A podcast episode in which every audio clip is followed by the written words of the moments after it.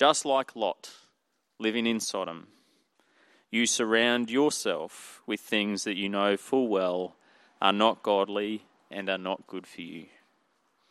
For example, returning to social groups and peer groups that you know full well have an overpowering bad influence over you. Or this, disproportionately consuming uh, TV and movies that you'd be embarrassed to watch with your mother or your pastor beside you. Or this, slavishly returning to addictions and or distractions, whether it be substances or games or social media or whatever else uh, it, you find addictive. Or this, wallowing in your own thoughts of pity or anxiety or jealousy or gloom, and then spiraling in those things. Because at least when you spiral there, you have some control over what you feel. And it feels kind of nice to be, you know, as anxious as you feel like you should be, or to be as angry and self righteous as you feel like you have the right to be. But spiraling in those things without ever stepping off the roundabout through repentance. Maybe you're distressed by your own sin. We learn that Lot is, in some sense, distressed by the sin of the nation or the, or the city around him.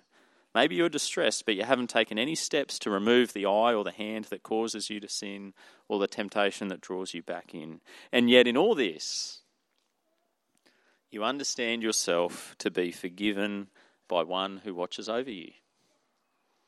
Jesus knew you and your mistakes before you were born, and he carried his own cross and suffered its pain and shame out of his love and out of God's good, generous mercy. In Genesis chapters 18 and 19 give us, another, give us another lively picture. These events are nearly 4,000 years ago. They're about 2,000 years uh, before John uh, wrote those words on the page of how that looks to have an advocate uh, for those who really are not worthy. So, theologically speaking, that's kind of the point of these chapters in a nutshell. That today, even if you are entrenched in sin, Christ who died for you is advocating for your rescue, just as Abraham advocated for Lot. But we're going to run through the whole two chapters because there's, uh, there's too much to leave, uh, uh, to just leave on the table. So, uh, breaking it up into about six bits, just a little bit at a time, verses 1 to 8 of chapter 18, it says, uh, in verse 1, and this is, sorry, these are, there's a couple of verses here that I'm going to reference that aren't on the screen, and it might be helpful if you're interested in following. So, verse 1, it says, The Lord appeared to Abraham. And then in verse 2, it goes down like this The Lord appeared to Abraham. Abraham looked up and saw three men standing nearby. Seems like it's one and the same image. There's the Lord, there's three men. How does this work? Well, we read on in chapter 19, two of the men, two of the three men, have peeled away to go down to Sodom, and they're referred to throughout chapter 19, sometimes as men and sometimes as angels. So at least two of the three men are angels. What about the third? Go quickly back to chapter 18. In verse 22, it says, The men, the three men, turned away or sorry, it may only be two of the three men. The men turned away and went towards Sodom, but Abraham remained standing before the Lord. So, piecing all this together, we basically have, as I understand it, two options for understanding how this vision of the Lord, which is made up of three men, works. Uh, in the text itself, this is one option. In the text itself, it was seen that of the three manly figures who appear to Abraham, two are angels who go down to Sodom. And the third, who's left standing behind talking to Abraham, is actually the Lord himself in human form. And the fairly classical Christian interpretation of this is that if this is God in human form, then it's likely to be, well, this is God incarnate. This is Jesus Christ himself, even before his birth which is not impossible since we also learn in the New Testament that Jesus himself is the eternal Son, the one who, uh, through whom the world was created even before his own uh, birth and entry into the world. So maybe it's this maybe there's two angels and one Jesus. Maybe. Uh, the other likely possibility is that, it, is that it is, in fact, simply three angels. I say simply, that's, not, that's still remarkable, but three angels. Now, if that's the case, then Abraham's conversation with the angel, which I'm referring to now as an angel in, verse, in chapter 18, then it's framed as a conversation with the Lord himself, but it may actually be an angel. That would seem clunky, but let me put it like this. If I, for example, ask child number one to pack their bike away and they don't, later I might say to child number one, I asked you to pack that bike away. If I ask child number one to pack their bike away and also say to child number one, go and tell child number two, daddy says, pack your bike away as well, and later on child number two hasn't packed their bike away, then I might say to child number two, I asked child number one to tell you that daddy said to pack that bike away. Or I may also say, for simpl- simply say, for simplicity, I asked you to pack that bike away. The child never heard my words say it, but my words were transmitted to them. I spoke through a messenger, but I still spoke.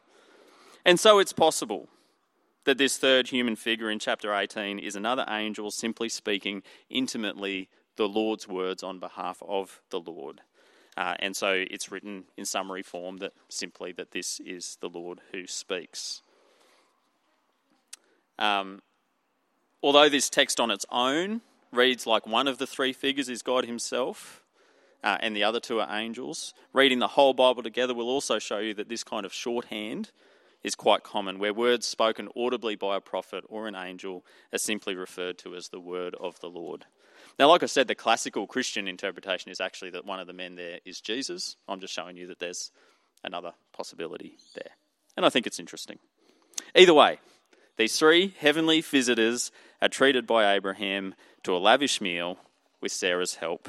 Moving on to verse 9 to 15, which we didn't read, but in short, over the meal, the Lord repeats to Abraham the promise that we've already heard again and again, and the specific promise from just chapter 17, uh, which Bernard preached on last week, that not only will Abraham have a son, but that inside of the next 12 months, his wife Sarah specifically will have a son for him. And then also in there, just as Abraham had laughed in chapter 17 when he heard the news, since he's 99, Sarah, who is eavesdropping in the tent, aged 89, also has a laugh to herself. Verses 16 to 33. The rest of the chapter is filled with negotiation. First, God seems to negotiate with himself. He, does, he has this sort of self discussion of whether or not he's going to bring Abraham in on his plans to go down to Sodom. Uh, and this, again, I have to say, it's another example of God's intimate relationship with Abraham. It's even part, I would say, of God's blessing to Abraham. Because it's true, isn't it, that to let someone in on your plans is to open up your own heart to a person. You're not obliged to share your plans with everyone that you meet, you don't share your diary with everyone. To let someone in on your plans is to open up your own heart. To invite someone to speak into your plans and to even advise you, that is that's maximum trust. And so God appears to be modeling for Abraham something like what he would want from us that we open our hearts and bring him on in on our plans and entrust him uh, with our plans and trust him to speak with wisdom into our plans. Well, Abraham does speak up. Hearing God's intention to destroy Sodom and Gomorrah, in verse 23 it says that Abraham drew near and said, Will you indeed sweep away the righteous with the wicked?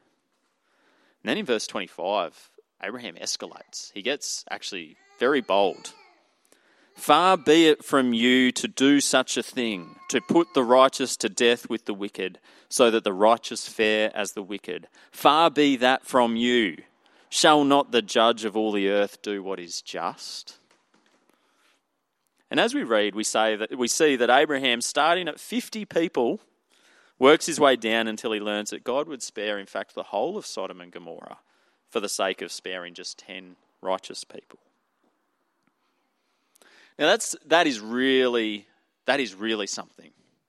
Pause on that. That is really something that God would spare the whole city, two whole cities, for the sake of ten. Sometimes Bible stories like the destruction of Sodom and Gomorrah are framed as evidence that God has, or maybe the Old Testament God had, or something like this. God has an itchy trigger finger. He's just hanging out to fire up the flamethrower and blast some sinners away. But here we see that actually the opposite is true. That God's love for his righteous ones is stronger than his hatred of sin. Much, much stronger, emphatically stronger. His love for his righteous ones is stronger than his hatred of sin. If we were trying to put ourselves in God's place and, you know, try to be, you know, some sort of deity and how we imagine they ought to be, like cool and detached and mathematical and formulaic, we might say, well, you know what? The righteousness of 10 people just simply doesn't balance against the wickedness of hundreds or maybe thousands of evil people. On balance, you or I might say, well, to wipe out the city, you wipe out more bad than good, so it's still net positive to just simply come in and burn. But God's scales don't work that way. Uh, Jesus tells a parable that's similar. In the New Testament, Jesus says, A farmer sows wheat in his field, but while he sleeps, his enemy sows wheat in the same field. And when the wheat begins to sprout, so do the weeds. And the farm workers suggest that they go in to pull up the weeds, and the farmer says no, because to gather the weeds would be to compromise, you know, at this young stage, would compromise the wheat, the good seed. So we let them grow together until the harvest. Now, you might say God's mercy outweighs his justice, but I wouldn't say that. God's mercy doesn't outweigh his justice. I'd say this. We actually learn from God that justice that is true and ideal incorporates mercy. Justice must have mercy, or it's not justice. There is no true justice without mercy. Although the question does still arise from all this how bad are Sodom and Gomorrah? What did they do? How bad that God is contemplating destroying them like this? Was it really that bad, or is this just an angry God who's out for destruction?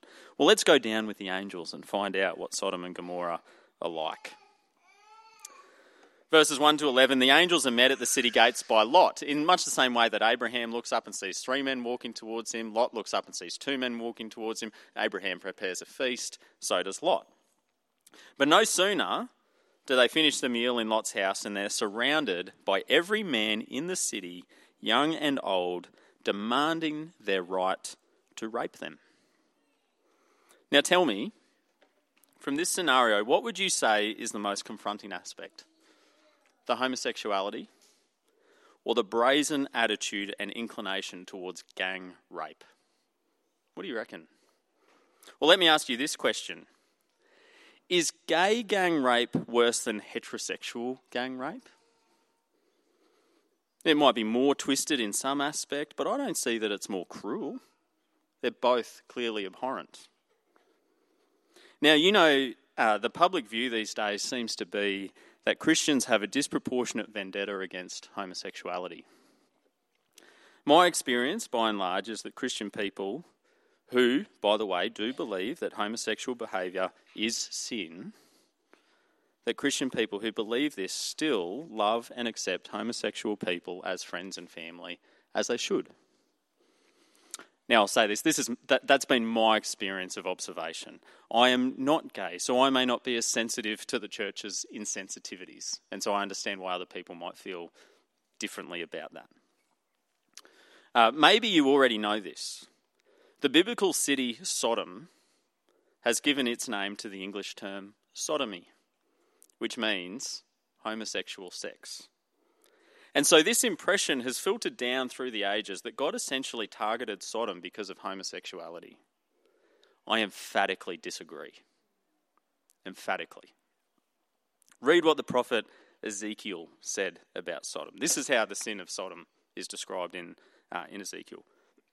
The guilt of Sodom is pride, excess of food, prosperous ease, and yet not aiding the poor and needy, haughty, and an abomination before the Lord, which I think is probably a reference to these events in, uh, uh, in Genesis 19. This episode in Genesis 19 doesn't mainly teach us that the men of Sodom were homosexual. It teaches us that on top of greed, systemic corruption, and exploitation, they were united in their inclination towards sexual abuse of a particularly brutal, brutal and brazen nature. We also don't know whether they knew the men were angels, but that is part of it too. You know, we, we have where Abraham sees these men and he offers them hospitality. Lot sees these men and he offers them hospitality. The people of Sodom see these men, these things of God, as just more things to be degraded for their own gratification. It's particularly heinous. And particularly, we see that Abraham's prayer about 10 righteous men is rendered in the end irrelevant. God doesn't need to answer that prayer because there's not 10 righteous men there. It actually makes it clear in the text that it's every man of the city, young and old.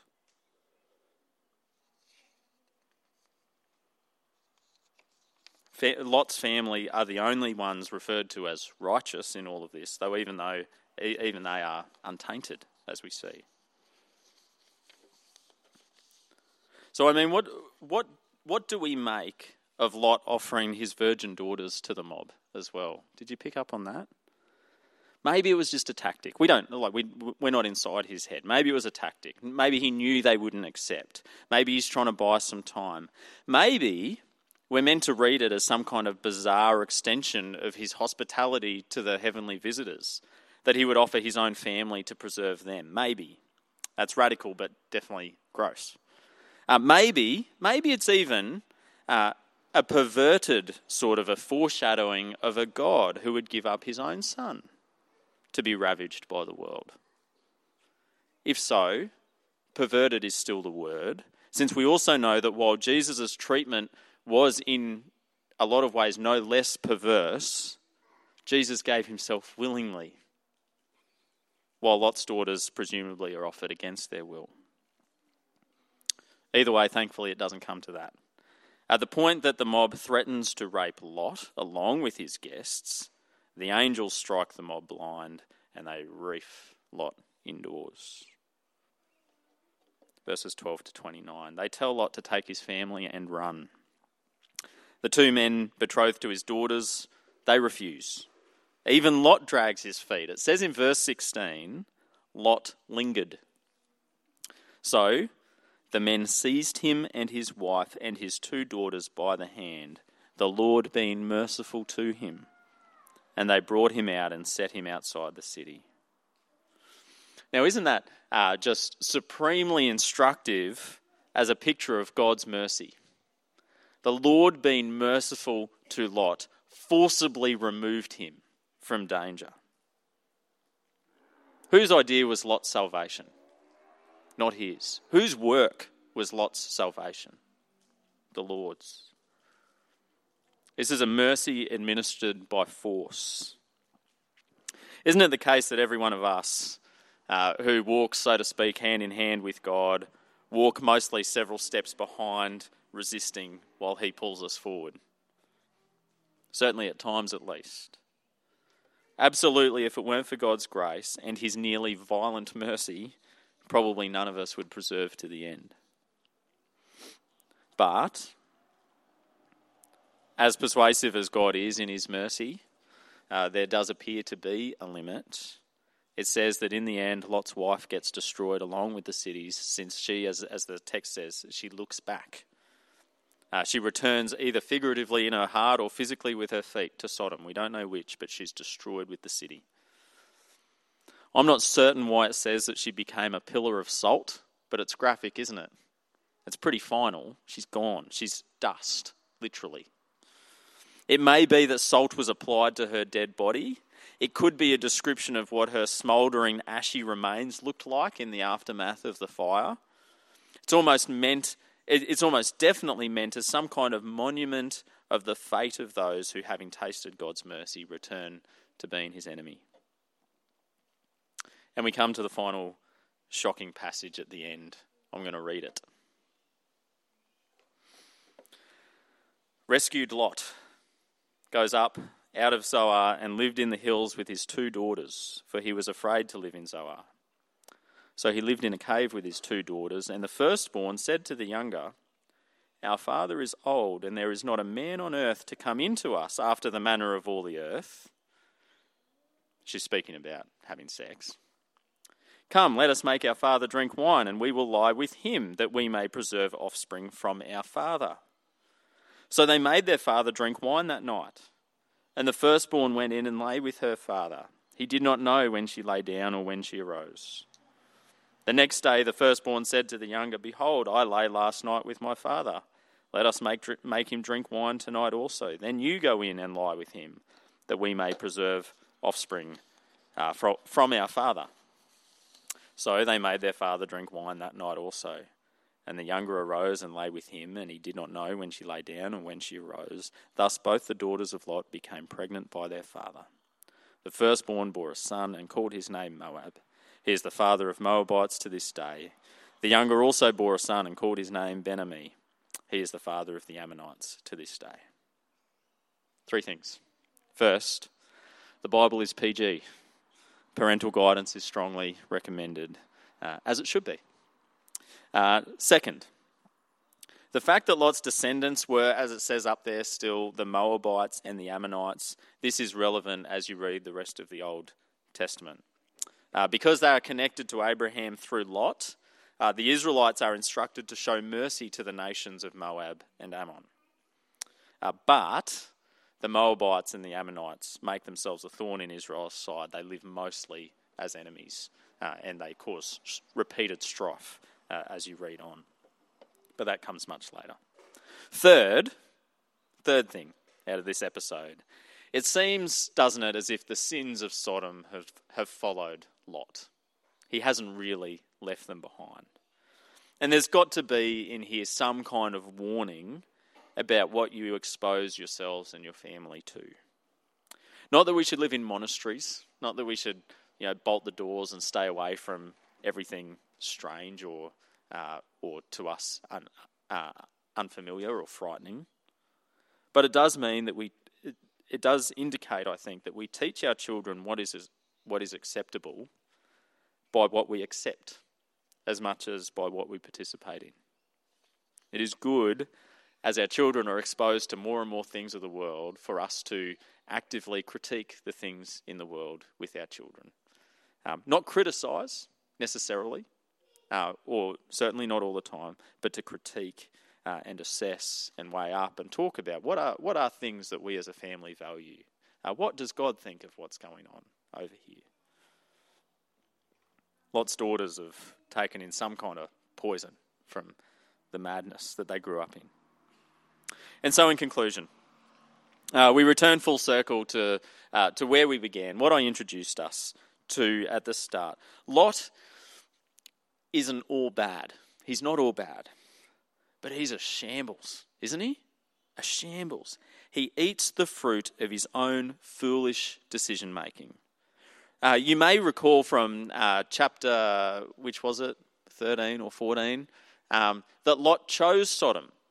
As a, Abraham opened up the land and said, Lot, choose where you want to live. And knowing full well the reputation of the land of Sodom, that is where Lot chose to live. We also know from back there uh, that Lot actually uh, pitched his tent outside the city, but by the time we meet him in chapter 19, he's a judge in the city.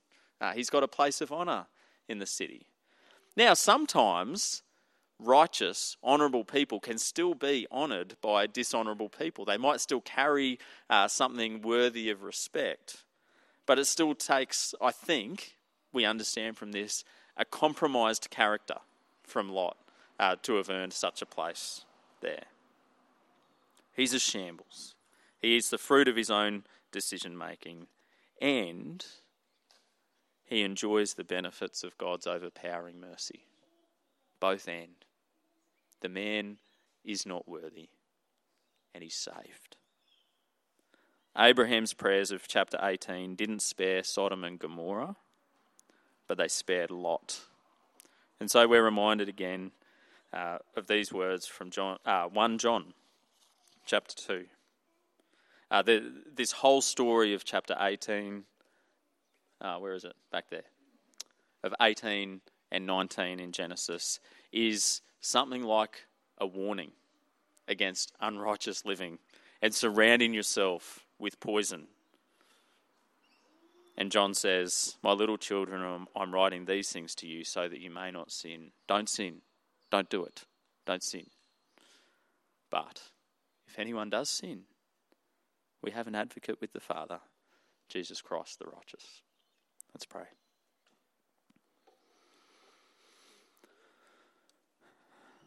Father, we pray that you may lead us not into temptation, uh, so that we would not sin. But Father, we do. And we thank you that, that we have a righteous judge who judges with justice, rightly mingled with mercy. And we thank you that uh, your mercy uh, is more aggressive than how we usually think of mercy. And we have this picture of Lot being dragged almost against his will to safety.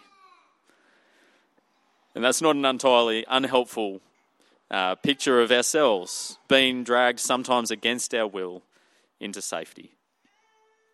We thank you that your will prevails, that you are a God uh, of mercy and love and grace. We thank you for our Lord Jesus who intercedes for us uh, and vouches uh, for our righteousness and our salvation according to your perfect will. Amen.